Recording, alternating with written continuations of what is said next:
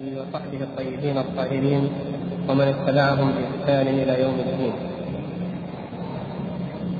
وبعد كما نزال في شرح الفقرة الثالثة والستين المتعلقة بأصول الدين الخمسة.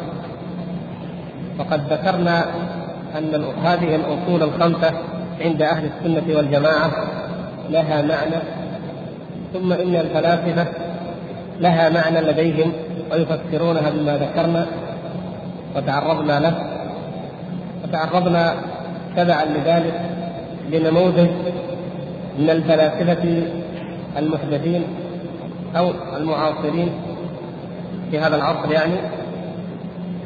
والآن أنتقل إلى فرقة أو طائفة تأتي بعد الفلاسفة وبعد الخارجين عن الملة كالجهمية والفضلية والاتحادية وأتباعهم في البعد عن السنة وعن الحق وقد فسرت أيضا الأصول الخمسة تفسيرا خاصا بها وخرجت بذلك عما كان عليه النبي صلى الله عليه وسلم وأصحابه. وهذه الفرقة هي المعتزلة وقد تحدث عنها الشيخ الشارف رحمه الله في هذه الأسطر ونحن نرجو أن نفصل أو نتناول الموضوع بشيء من التفصيل لتستبين حقيقة هذه الفرقة الضالة المجرمة. تفضل وقد أبدلك.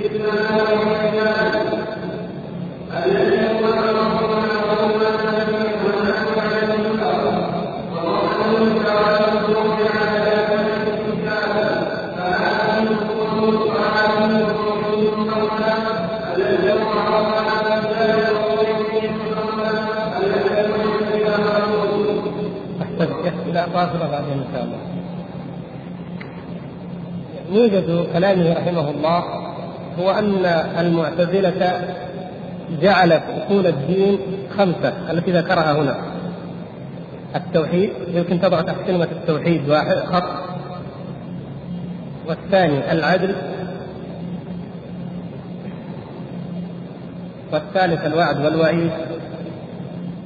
والرابع المنزلة بين المنزلتين. والأصل الخامس الأمر بالمعروف. والنهي عن المنكر. هذه هي الأصول الخمسة للمعتزلة كما لخصها رحمه الله. فمن هم المعتزلة؟ ومن قادتهم؟ وماذا يريدون بهذا الدين وبهذه الملة؟ كما تعلمون بعث الله محمدا صلى الله عليه وسلم والناس في ظلمات الكفر والشرك والبدع والضلالات التي أحدثت في دين الله تبارك وتعالى وغيرت بها ملة إبراهيم عليه السلام. ولم يكن الناس خلوا من العقول بل كانوا أهل حكمة كما تسمى أهل فلسفات أهل عقول تفكر وقد سبق لنا أن تعرضنا لجانب من هؤلاء كان أرسطو وكان افلاطون وسقراط وافلوطين وفرتريوس وأمثالهم كان بيبد الحكيم وكان آه، لدى الفرس أيضا.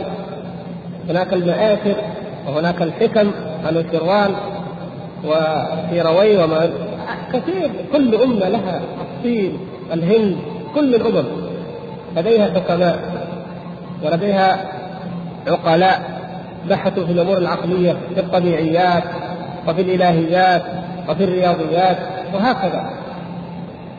والله سبحانه وتعالى بعث هذا الرسول صلى الله عليه وسلم ليخرج الناس من الظلمات إلى النور.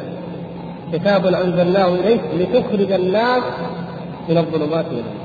كل هذه ظلمات كلها ظلمات. لا تغني من الحق شيئا ولا تغني الناس عن الوحي ولا تغنيهم عن الكتاب ولا تغنيهم عن بعثة رسول. ولو أن الناس يفترون عن رسول يبعث إليهم بهذه العقول والحكم لوصلوا إليها ولما احتاج إلى رسول يبعثه الله سبحانه وتعالى.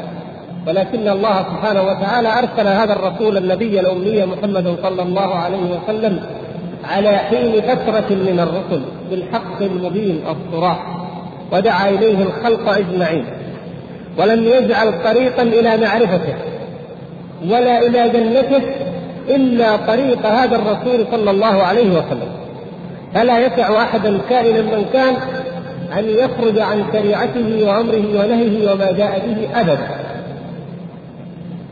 فماذا فعل هؤلاء؟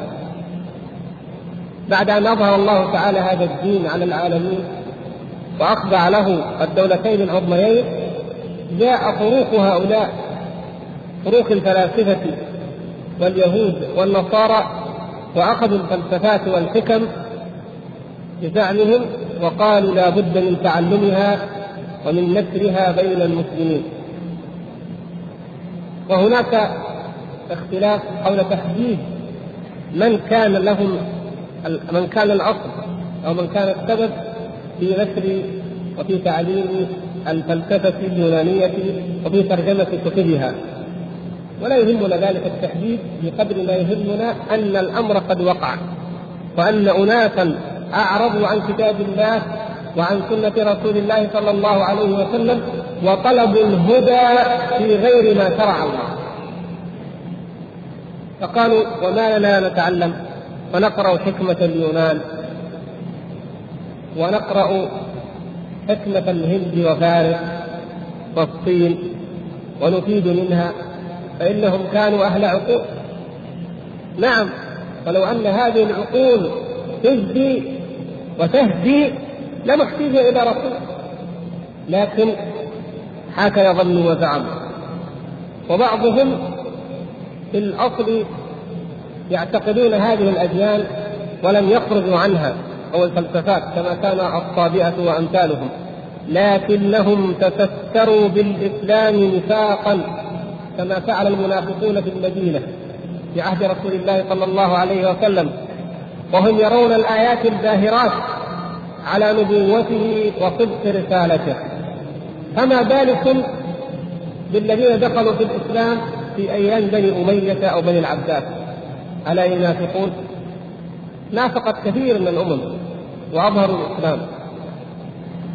ومما يدعو إلى هذا النفاق أن هذا الدين العظيم هو دين العقل هو دين التفكر هو دين التدبر. ومن هنا دخل بعض المنافقين وأعجبوا أعجبوا لما في هذا الدين من الحث على التدبر والتفكر وأخذوا فقط هذا الجانب ولكن فكروا وتدبروا في غير ما أمروا أن يتدبروا ويتفكروا فيه. وأعملوا عقولهم كما يشاءون وقالوا نحن نفكر ونحن نتدبر ونحن نقيم الحجة على الكافر. فإذا نحن لا يهمنا المقصد. بعض العلماء دافع عن المعتزلة. ولا نعني علماء السنة الذين عاصروهم وعرفوهم الذين يحتجوا بكلامهم. لا لكن بعض الكتاب أو بعض المتأخرين ربما يدافع عن هؤلاء الجهمية أو المعتزلة وأتباعهم بأنهم كانوا على حسن نية يريدون أن يدافعوا عن الإسلام.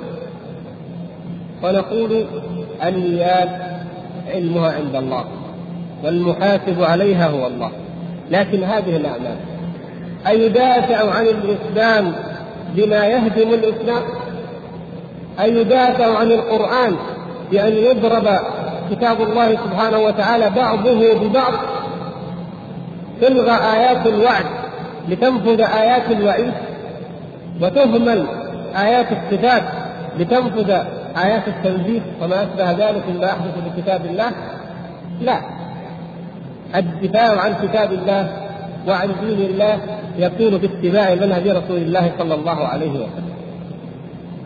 وهذا رسول الله صلى الله عليه وسلم قد كتب إلى زعيم تلك الأمة التي جاءت بهذه الفلسفات وهذه المعقولات وهذه النظريات زعيمهم وامبراطورهم وكان أباطرتهم على علم وعلى تربية يتربون على هذه العلوم جميعا ويتربون على عقيدتهم وعلى دينهم النصراني المحرف فبماذا كتب إليه؟ هل كتب إليه النبي صلى الله عليه وسلم عقلانيات مجردة؟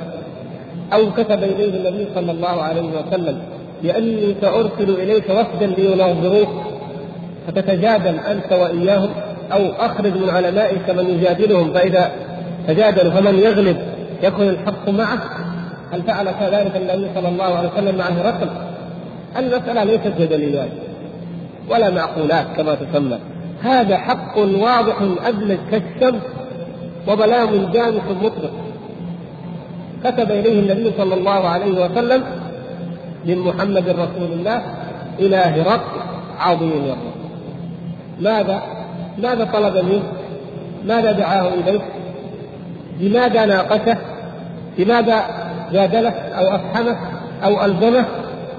قل إنما أنذركم بالوحي نحن ننذر بالوحي الوحي الذي هو القرآن والسنة التي تشرحه وتفسره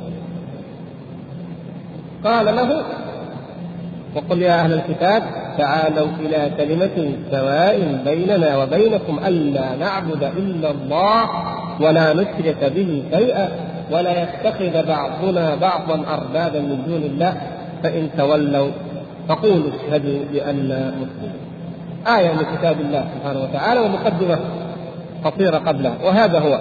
فإن آمن فيكون قد آمن بما أنزل الله واتبع كتاب الله وإن كفر يكون قد كفر بماذا؟ بكتاب الله. لكن يجي الواحد أنا ما آمن بمنطقك عدلك كلامك حججك جدالك أنا ما أؤمن بها. يمكن يمكن أنني ضعيف الحجة. يمكن تكون حجتي مغلوطة فحجتي أنا لا تعني أنه يعذب أو ينجي بسببها لا إنما يكون المناط هو كتاب الله. وهو الوحي الذي أمر الله الذي أمر الله ورسوله صلى الله عليه وسلم أن ينذر به. هؤلاء القوم المعتزلة وأشباههم صلتهم قوية جدا ونشأتهم ظاهرة في التأثر بما كان عليه اليونان وما كان عليه متكلمو النصارى. وقد مر معنا ولعلكم تذكرون إن شاء الله. سبق في مبحث الكلام بيان شيء من هذه الحقيقة. وأما الظاهر من أمرهم وشأنهم كما هو موضح في كتب الرجال فإن أصل الاعتزال يرجع إلى رجلين اثنين. من هما؟ أيوه. واصل بن عمرو بن عبيد وواصل بن عطاء. واصل بمثابة الشيخ الأكبر للمعتزلة أو المؤسس ومعه عمرو بن عبيد. قبحهم الله جميعا. أما واصل بن عطاء فسيرته عجيبة وقد ترجم له في أكثر الكتب المعنية في الرجال أو في التاريخ. تجدون ترجمته أو حياله في الميزان في لسان الميزان في سير إعلام النبلاء في وفيات الأعيان في الكامل في البيان والتبيين أو التبين الباحث وغير ذلك. يعني موجودة. سيرته عجيبة هذا الرجل. هذا الرجل ولد في المدينة سنة 80 من الهجرة. وتوفي سنة 131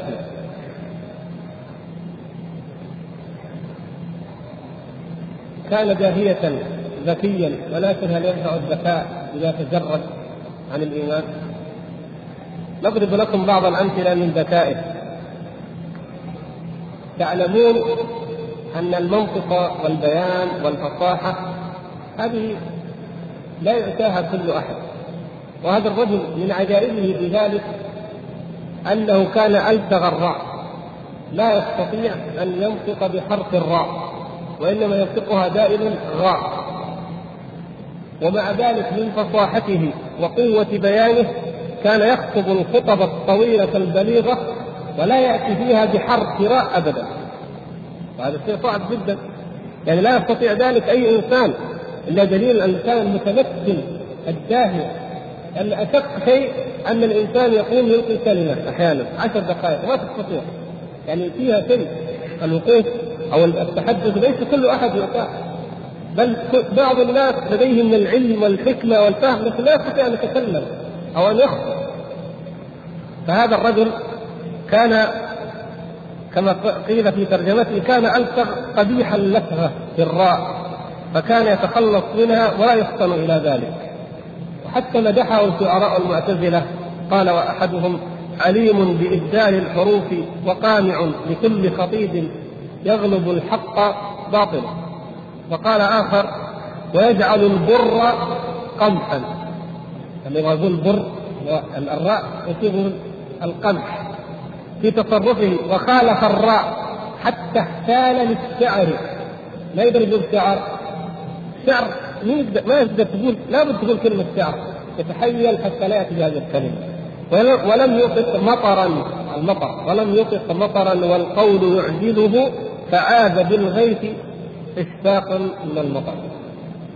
ثم ينقل عنه أن أحد الناس أراد أن يخرجه في مجلس من المجالس وكان فيها الخليفة.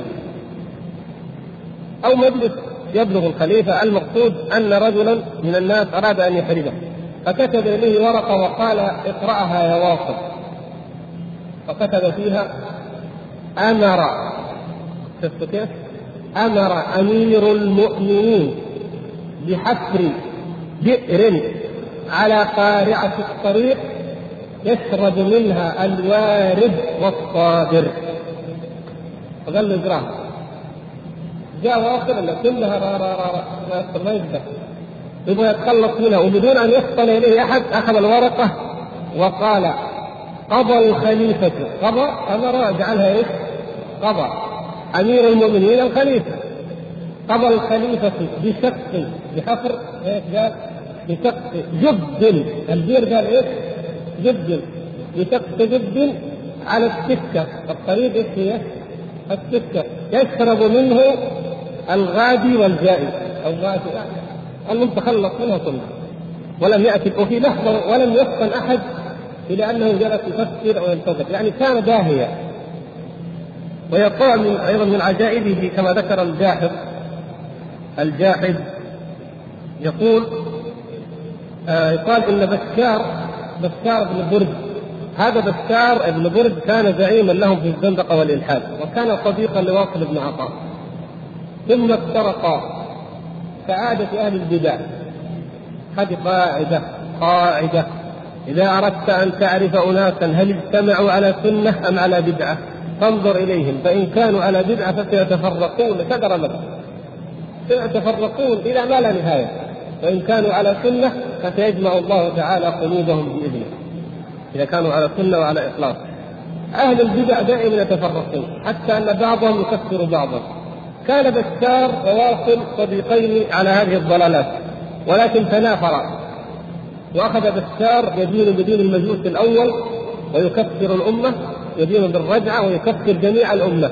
حتى كفر واصلا وعمرو بن عبيد ما عندهم ما عنده ليس عنده من كيف وأخذ يهجوه كان يمدحه بالشعر كان بشار شاعر أكبر شعراء آه، بداية الدولة العباسية.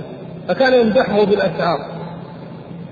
فقلب المدح إلى هزار فلما بلغ واصل هذا الكلام قال أما لهذا المعنى الأعمى أما لهذا الأعمى المقتني بأبي معاذ من يقتله أما والله لولا أن الغيلة خلق من أخلاق غالية لبعثت إليه من يبعث بطنه على مضجعه إلى آخره.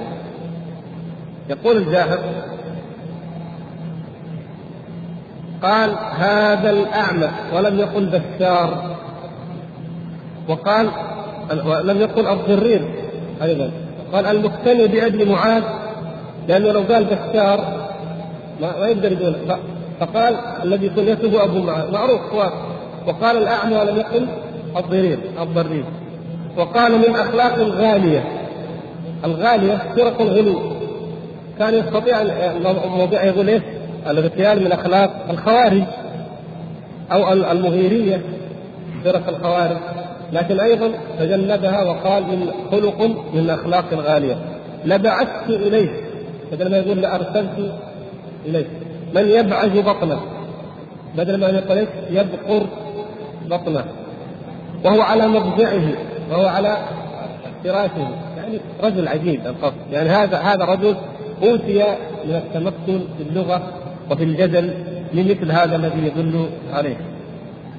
نسأل الله العفو والعافية. وكان يقال له واصل الغزال. أحيانا تجدون كلمة الغزال. وقد رجع أحد الشعراء كان من من أهل البدع نسأل الله العافية ثم تركهم فقال برئت من الخوارج لست منهم من الغزال منهم وابن بابي برئت من الخوارج لست منهم من الغزال منهم وابن بابي ومن قوم إذا ذكروا عليا يديمون النظر إلى إلى السحاب برئت من الخوارج لست منهم من الغزال ومن ابن باب من هو الغزال؟ واصل هذا واصل بن عطاء إذا يكتب في كتب الكلام وقال الغزال أو كذا أو مثل هذا المقصود بالغزال هو من؟ واصل بن عطاء.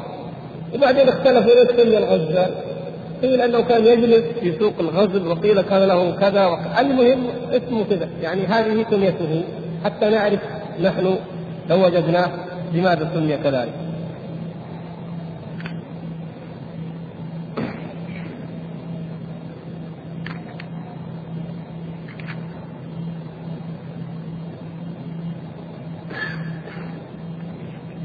ترجمته طويلة لكن يهمنا منها بعض الأشياء وهو أن هذا الرجل الخبيث أول ما اعتزل ترك اعتزل مجلس الحسن البصري رحمه الله. كان الحسن البصري رحمه الله تعالى جالسا كالعادة في الحلقة في المسجد. فجاءه إنسان وسأله ما تقول في مرتكب الكبيرة؟ إن الناس قد اختلفوا وكان الخلاف قد اشتد بين الخوارج وبين أهل السنة وبين المرجئة. فالخوارج يقولون هو كافر وأهل السنة كما تعلمون مذهبهم يقولون في مرتكب الكبيرة إنه مؤمن بإيمانه فاسق بكبيرته. يعني مؤمن عاصي مؤمن ناقص الإيمان. وأما المرجئة فيقولون هو مؤمن ويعنون كامل الإيمان. وهكذا خلاف. فلما قيل ذلك للحسن وفي حلقته هذان الرجلان واصل وعمر قال لا أراه مؤمنا ولا أراه كافرا. يقول الحسن رحمه الله لا أراه مؤمنا ولا أراه كافرا وإنما هو منافق. يعني ما أخذ المسألة كما يظن البعض إنه هذا جاء بقول جديد خرج عن أهل السنة. أخذها من الجانب التربوي. هو رجل واعظ يعلم الناس. يعظهم. فيقول مرتكب الكبيره كيف نقول مؤمن وهو يرتكب الكبائر؟ وكيف نقول كافر وهو لم يخرج من الملة؟ هذا منافق لأن المنافق هو الذي يقول ما لا يفعل. هو الذي يخلف إذا وعد. هو الذي كذا. وهذا الرجل أخلف ونقض عهده مع ربه. ويقول بلسانه أنا مؤمن ويذهب يشرب الخمر. هكذا أراد. ما أراد أن يأتي بمذهب جديد. لكن الله سبحانه وتعالى له حكمة. أراد الله أن تسكن هذه الكلمة قلبين مريضين كانا يجلسان وهما واصل وعمر قال لا نقول كذلك. بل ابتدر هما بادر بالجواب وقال للرجل هذا ليس بكافر ولا بمؤمن. فكيف اذا؟ قال في منزلة بين المنزلتين. كيف؟ في منزلة ليست هي منزلة الكفر ولا منزلة الإيمان. وهذا سنوضحه إن شاء الله في مبحث الإيمان قالوا الذي يرتكب الكبيرة لا هو مؤمن ولا هو كافر. في منزلة بين المنزلتين. لا يخرج من الملة لا نقول خرج من الملة بالكلية ولا نقول دخل في الكفر ولكن في شيء بين الشيئين. هل هناك من منزلة بين الكفر والإيمان؟ ما في. لكن هكذا ابتدعوا هذه البدعة. فقال الحسن اعتزلنا واصل. فاعتزلوا بطرف الحلقة وتركوه إلى سارية من السواري وأخذوا يشرحون الكلام للناس. فقال اعتزلنا. ثم أخذوا يؤسسون دينهم على مقتضى ما علموه وتعلموه من كلام الفلاسفة. والغريب في الأمر أنه كما قال أحد مؤلفي الشيعة طبعا لما نقول الشيعة سيتضح لكم أن الشيعة هم في العقيدة إيه؟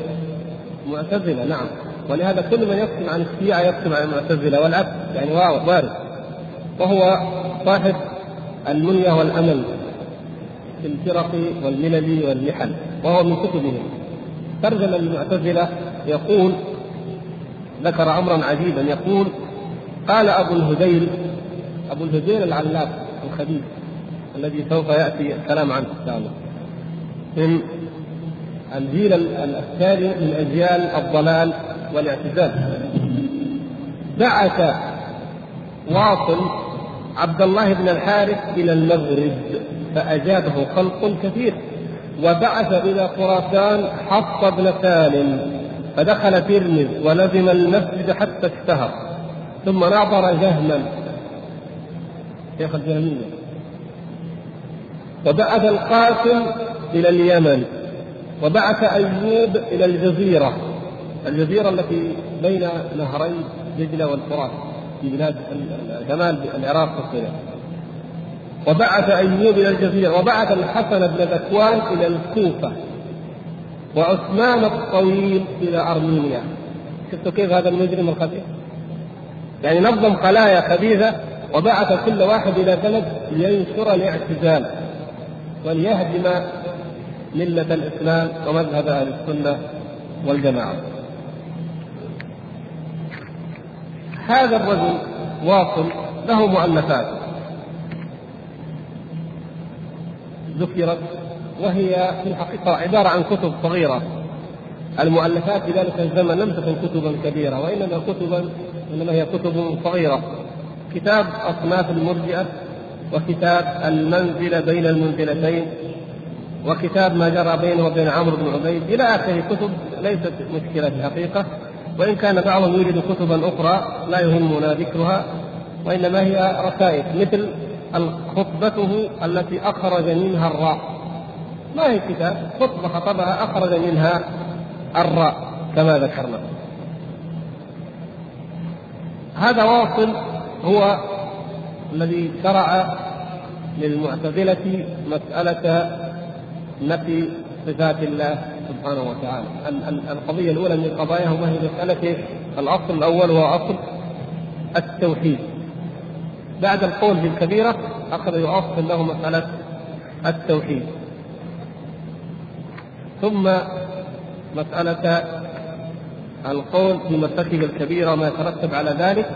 ثم خاض هؤلاء الناس في مسألة مهمة في ذلك الزمن وهي مسألة الصحابة رضوان الله تعالى عليهم والإمامة. وكان لعمرو بن عبيد القول الشاذ الذي جاء به ولم يسبق إليه قال نتوقف في علي ومن معه وفي طلحة والزبير ومن معهما يعني من أصحاب الجمل ونقول إحدى الطائفتين كافرة أو فاسقة لا بعينها يعني كلاهما. وقال لو شهد عندي علي أو طلحة أو الزبير أو عائشة على درهم لم أقبل شهادته. شهادته نعوذ بالله. شفت كيف؟ يعني يقول القتال حصل فوقع الفسق ونحن لا نعلم من الذي على الصواب فنتوقف في الكل. نجعل الكل فساق فإحدى الطائفتين لا بعينها غير معينة لديه إذا نتوقف في الجميع ولو شهد عندنا أحد هؤلاء الأجلان والصحابة رضوان الله تعالى عليهم يقول لو شهد عندنا أحد هؤلاء لا نقبل شهادة لأنه فاسق احتمال أن يكون هو الفاسق الذي على الأقل يعني في منزلة بين المنزلتين إن لم يكن كافرا على مذهب هؤلاء الناس. وهذه المسألة هي التي يعني تكلم فيها كثير من الناس أو تحدثوا في في سوء مذهب هذا الرجل فيها وكذلك له كلام في مسألة القدر.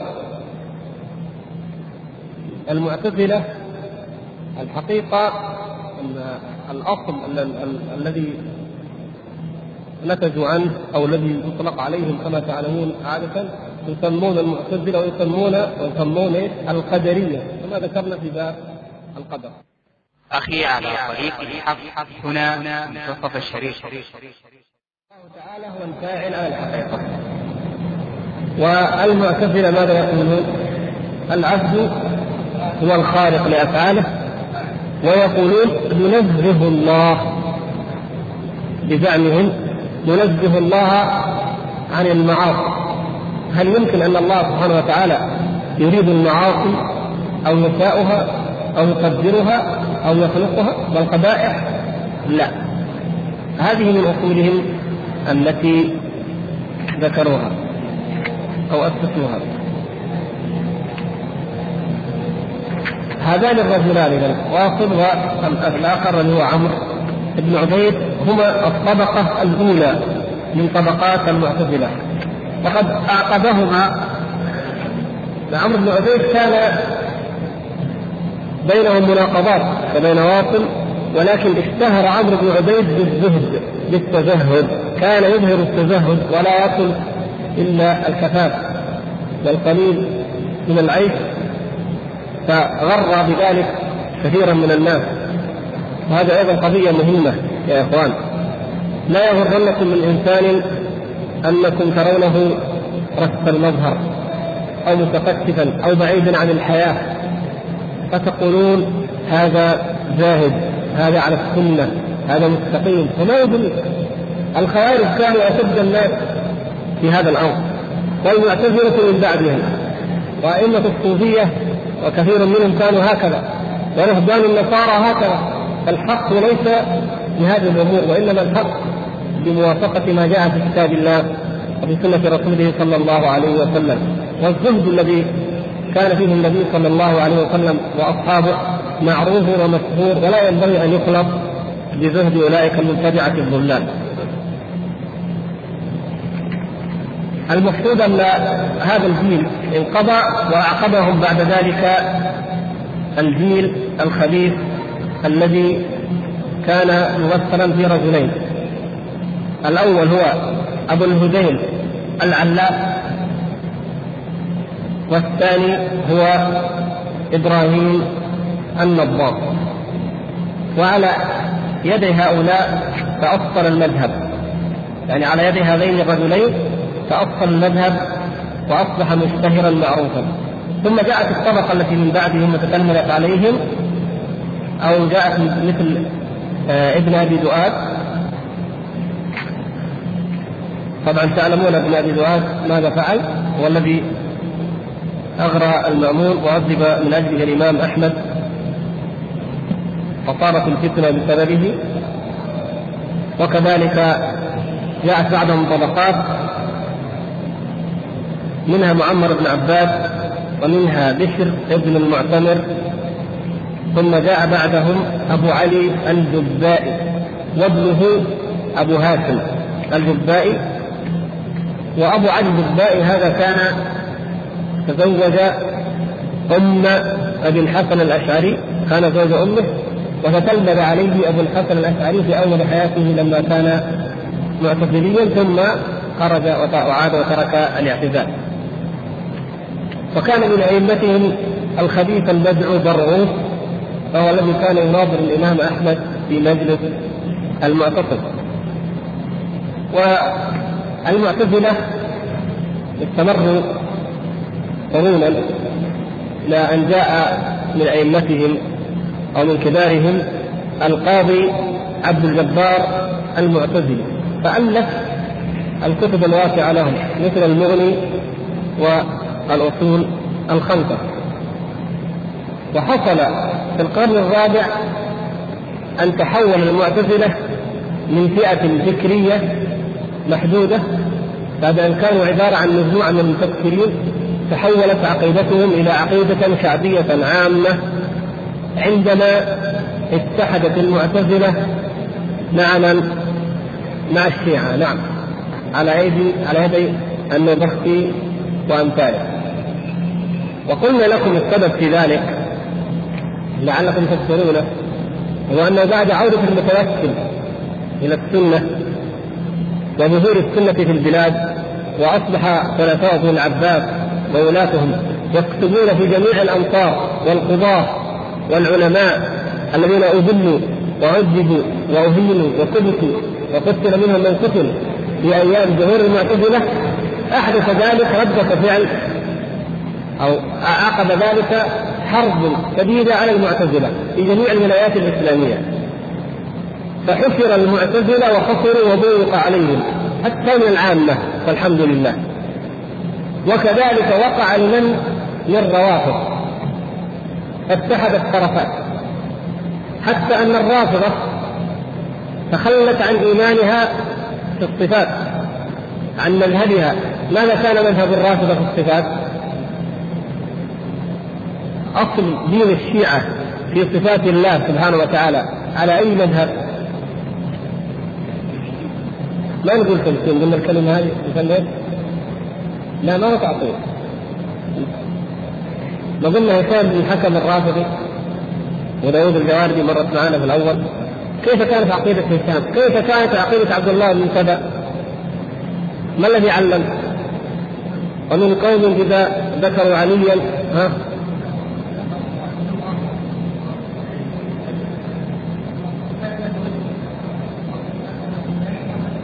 يعني المهم أنهم يذكرون يعني دام يقولوا علي هو الله يعني حلولية يمثل يمثلون.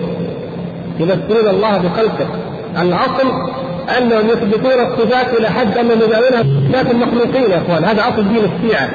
لكن تحولوا فأصبحوا معطلة نفاثا ينفون الصفات. لماذا؟ ما في مشكلة طبعا. الذي يعرف أصول الشيعة ما يستغرب أي شيء منهم.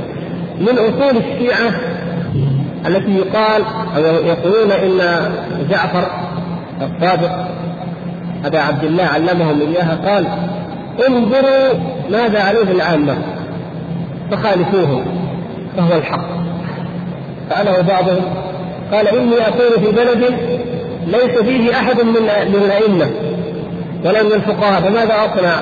ماذا أعتقد؟ فيقولون إنه قال لهم انظر ماذا عليه العامة فخالفوهم من هم العامة؟ أهل السنة السنة العامة حتى كبارهم حتى العلماء السنة عامة. إيش يسوي العامة؟ خالفهم يصلوا صلوا بشكل ثاني يتوضوا كذا يتوضوا بطريقة أخرى. يصوموا صوم بطريقة أخرى. يفطرون أفطر بطريقة أخرى. وهكذا. يعني اعكس كتب خالف كتب المهم أن لا توافق أهل السنة في شيء. فكانوا يقولون بهذا التمثيل كما هو دين عبد الله بن سبع الأساسي في التوراة دين اليهود. فلما وجدوا أن أهل السنة يحاربون الاعتزال لأن المعتزلة ينفون صفات الله وينفون الكلام عن الله وينفون الرؤية على على ما سنوضحه إن شاء الله من أصولهم وافقوهم. وخالفوا بذلك أهل السنة، المهم ان يخالفوا أهل السنة أحمد بن حنبل ومن معه ومالك والشافعي وهؤلاء. المهم أن يكونوا عكس هؤلاء. هذا دينهم. فخالفوهم فأصبحوا معتزلة. ولذلك نقول أن الكتب التي تتحدث عن تراجم متكلمي الشيعة تتكلم عن المعتزلة. والعكس لو أن أحد ألف عن متكلمي المعتزلة يتعرض لمتكلمي الشيعه إذا اتحدت الفرقتان واصبحتا شيئا واحدا. وما تزال اليوم يعتقد الشيعة في صفات الله ما تعتقده المعتزلة. فينكرون صفات الله. وهذا هو التوحيد. الأصل الأول عندهم هو إيش؟ التوحيد. ينكرون الصفات. يعني رجعنا إلى كلام الشيخ رحمه الله. إيش يقول الشيخ رحمه الله؟ فإنهم بنوا أصل دينهم على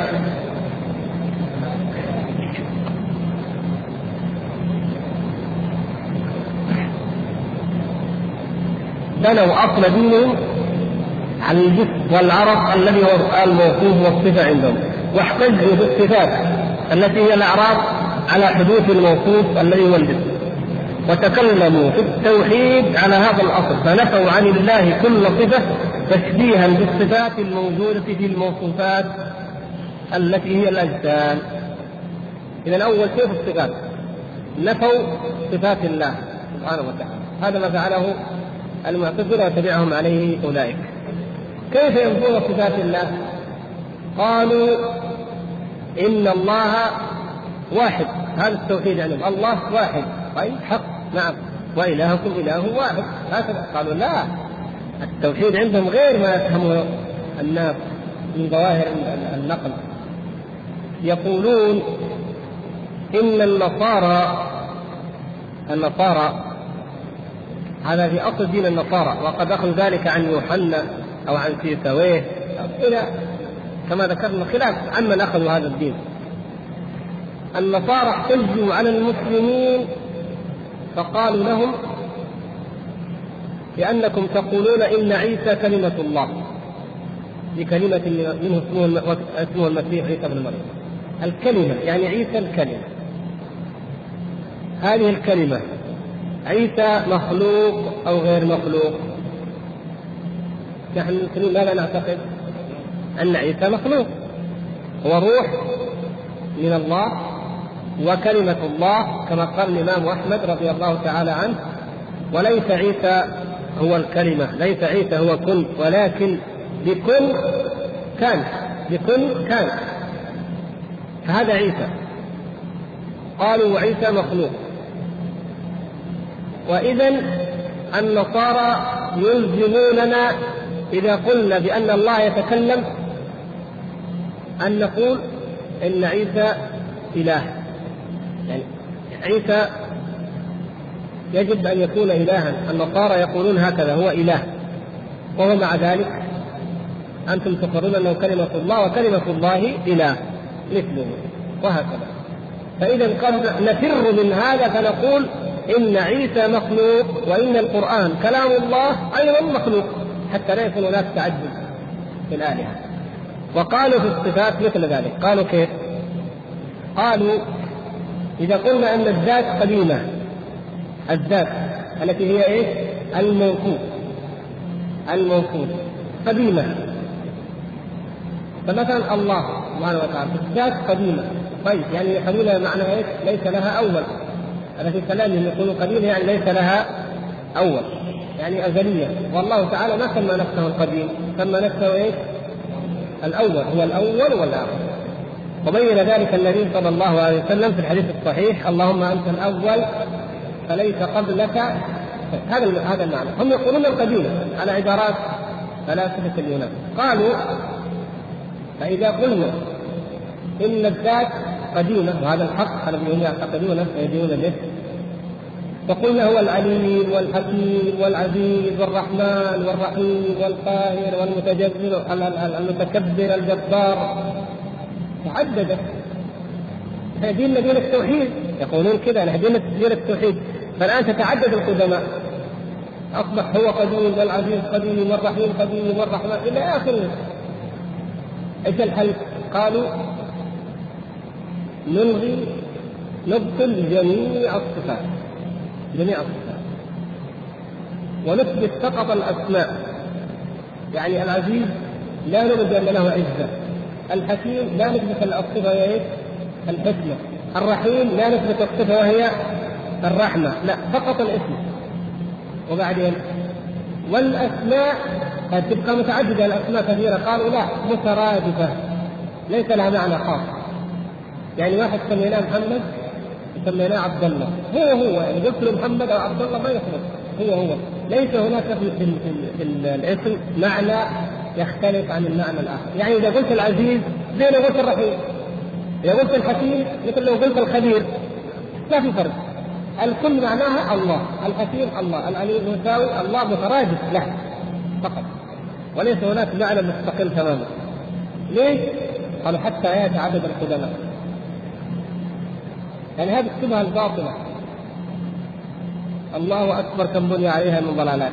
هذا الكلام الذي يظهر للعاقل بإسلامه لكن أخذوه تقليدا عن علماء أو فلاسفة كبيرين من أسهل الردود عليهم كما تعلمون أن يقال هذا محمد أو زيد أو عمرو ويمكن أن نصفه بأنه طويل قصير عليم مثلا سميع جواد كريم شجاع كذا أي صفات هل تتعدد الذات؟ لو وصفناه بمئة بمئتين ثلاثمائة وصف هل تتعدد ذات مو إلا واحدة؟ واحدة هذا إذا الله سبحانه وتعالى الذي له المثل الأعلى في السماوات والأرض واحد وصفاته أسماؤه وصفاته متعددة ولا تعدد قدماء ولا شيء من هذا لكن قد أعمى الله تعالى بصيرته. وظنوا أن الاسم له وجود حقيقي. الاسم له وجود حقيقي في الخارج خارج الذهن. فإذا أثبتنا أسماء كثيرة فقد أثبتنا ذوات أشياء كثيرة. وهذا من من آه، العقول الثقيلة السخيفة التي كان يقول بها ويعتقد مقتضاها علماء وفلاسفة الإيمان كما كان أفلاطون صاحب المدن الذي يرى أن كل شيء في الوجود الواقعي له مثاله في الوجود الخارجي فكل كل شيء حتى الإنسان قالوا الإنسان حيوان ناطق. قالوا الحيوانية والناطقية شيء كلي موجود في الخارج. ما في شيء. الإنسانية موجود في الخارج شيء اسمه الإنسانية يشمل جميع الأفراد. لا لا ماذا ماذا يوجد في الخارج؟ احاد الناس أما الإنسانية المعنى الكلي المطلق فهو إيش؟ الذهن. كلمة شجرة لما نقول شجرة. في الذهن أي إنسان تقول له شجرة؟ في ذهنه معنى كلي مطلق. لكن في خارج في الخارج يتعين. شجرة نخيل برتقال طويلة صغيرة كذا كذا. لا يوجد في الأعيان إلا إلا أحد الشجر. لكن في الذهن شيء مطلق؟ هكذا. أفلاطون يقول لا. في هذا الذي نحن نقول موجود. شجرة كلية. المعنى الكلي هذا موجود في الخارج. والموجود اللي نراه نحن هذه آحاد منها حتى الضلال عمى عمى العقول وزيغانها أخذ ذلك المعتزلة وبنوا عليه أنه إذا أثبتنا لله تعالى الأسماء والصفات لا. يجب أن ننفي عنه الأسماء وننفي عنه الصفات. بمعنى إيش ننفي الأسماء؟ تبقى حروفها لكن حقائقها. ومعانيها تنكر وهي تصبح مترادفات فقط مرادفات لاسمه الذي هو الله تعالى الله عما يصفون. وهذا هو الأصل الأول الذي هو التوحيد. ومما أجمعوا عليه طبعا المعتزلة يا إخوان بينهم خلافات كثيرة جدا. حتى أن بعضهم يكفر بعضا نسأل الله العفو عمرو بن عبيد واصل بن عطاء. كل منهما يرد على الآخر.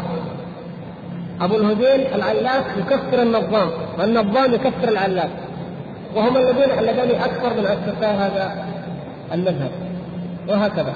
ولكن مع ذلك أجمعوا على هذه الأصول الخمسة في الجملة. ومما أجمعوا عليه تبعا لأصل التوحيد هو إيش؟ القول بخلق القرآن. والقول بنفي الرؤية. نفوا رؤية الله سبحانه وتعالى في الدارين في الدنيا والآخرة. لا يرى حتى في الآخرة. لا يراه المؤمنون.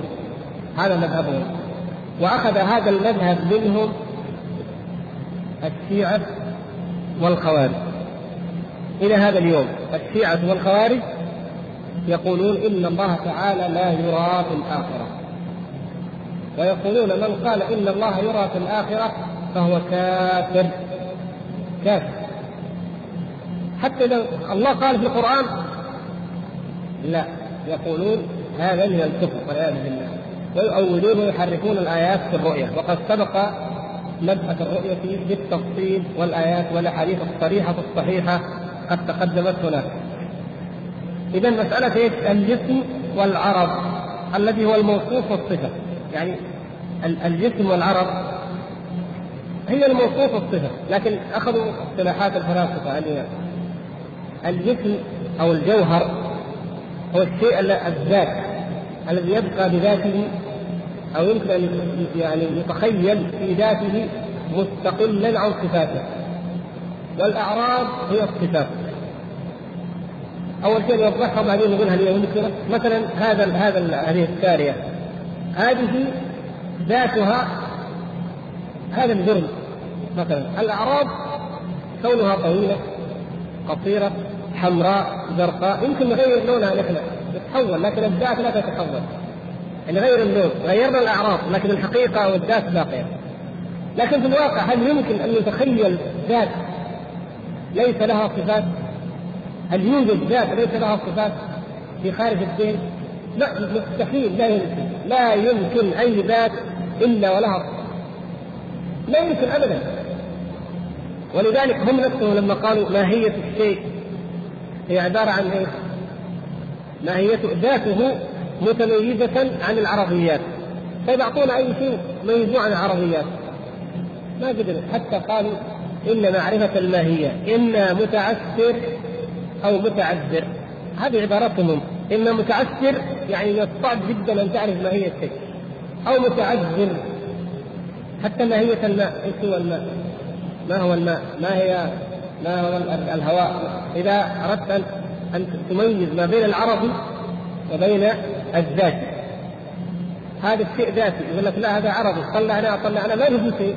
ما نجد شيء من هذا الشيء الذي نريد أن نثبت ذاتيته فيقولون إيش؟ الجسم أو الجوهر والعرض وجعلوا الذات وجعلوا إيش؟ الصفات والصفات أعراض. ولهذا إذا أرادوا ينزهوا الله بزعمهم ينفون الصفات يقولون إيش؟ يقولون ينزه الله عن عن الأعراض ينزهه عن الأعراض ويعنون بذلك نفي صفات الله سبحانه وتعالى قال واحتجوا بالصفات التي هي الأعراض على حدوث الموصوف الذي هو الجسم كيف هذا؟ ماذا الكلام هذا؟ الأشياء عندهم نوعان الموجودات على نوعين حادث وقديم. الموجودات نوعان حادث وقديم. القديم الذي ليس له أول والحادث هو المخلوق الذي وجد بعد أن لم يكن. فيقولون من صفات الحدوث أن الأعراض تحل به يعني الأشياء الحادثة من صفاتها أن الأعراض تحل بها. ولهذا فهي أجسام أما القديم فهو الذي لا تحل به الأعراض هكذا. ولهذا قالوا إذا قلنا إن الله سبحانه وتعالى حي أو كريم أو رحيم وما أشبه ذلك قلنا له يد وله وجه وله عين هذه تحل به الحوادث تقوم به الحوادث. يغضب يرضى ينزل قالوا هذا حلت به الحوادث. وما تحل به الحوادث حادث. اذا ليس لا يصح أن يكون قديما لا اول له ولذلك قالوا ننفي جميع هذه الصفات حتى وإن جاءت في القرآن حتى وإن جاءت في السنة ينفونها حتى يسلم عندهم هذا الاصل انظروا كيف تفاهه معتقدهم ومبدأ قولهم في توحيد الله سبحانه وتعالى. فهذا مما أجمعت عليه المعتزلة. وجعلوه الأصل الأول من اصول الدين وسموه التوحيد. ان تنفى صفات الله سبحانه وتعالى على هذا الأساس. قال وتكلموا في التوحيد على هذا الأصل فنفوا عن الله كل صفة تشبيها بالصفات الموجودة في الموصوفات التي هي الأجسام.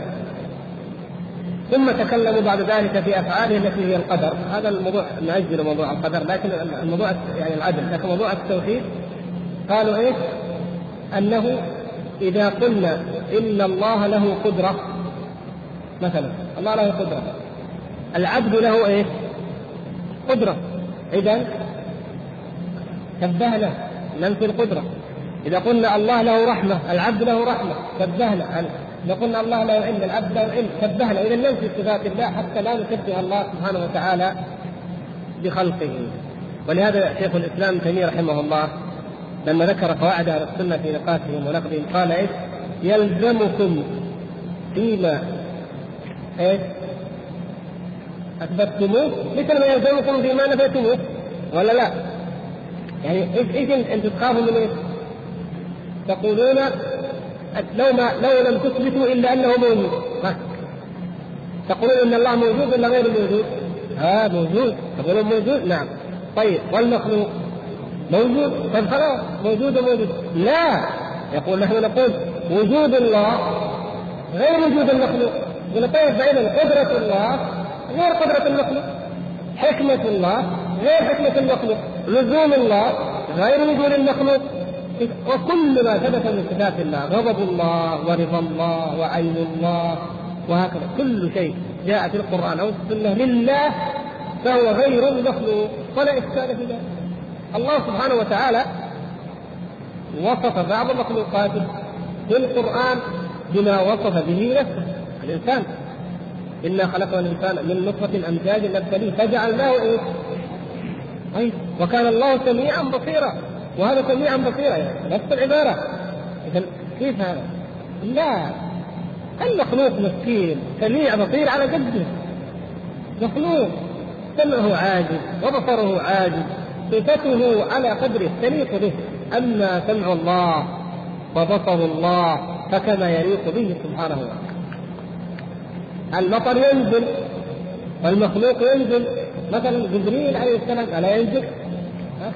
نزل به الروح الأمين. طيب نزل. وفي الحديث إن الله ينزل. إذا كان الثلث الأخير من الليل.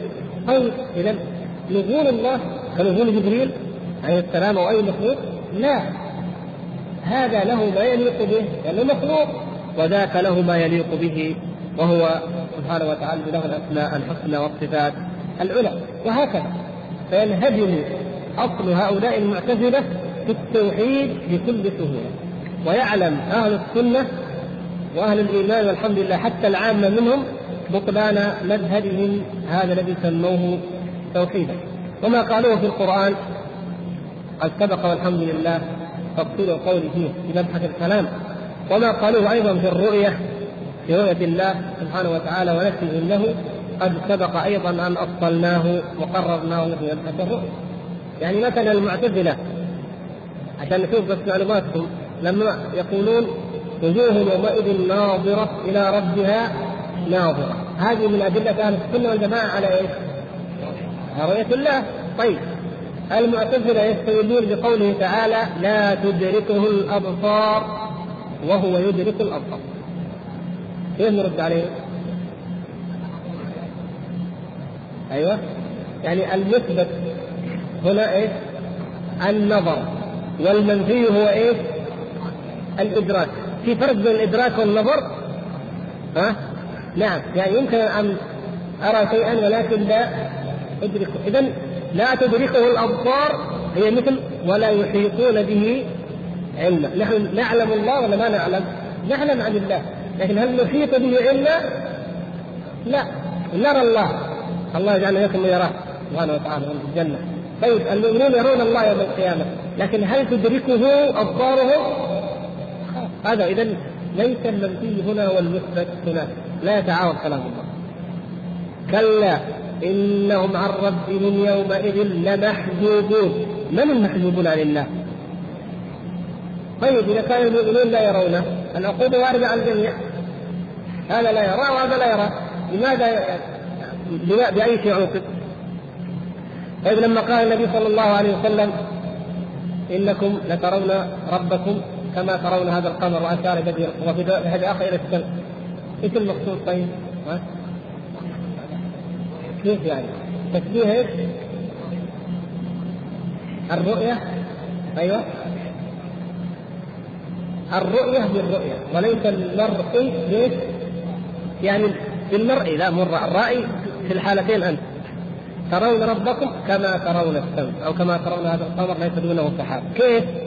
يعني رؤيتكم لربكم عز وجل تكون حقيقة من الوضوح والجلاء الذي لا شك فيه ولا ريب كما ترون هذا.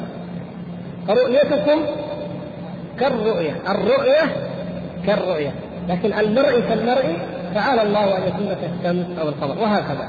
إذا الحمد لله يعني في شوية باقي إن شاء الله. فباذن الله سبحانه وتعالى في الدرس القادم إن شاء الله نتعرض لمبحث إيش؟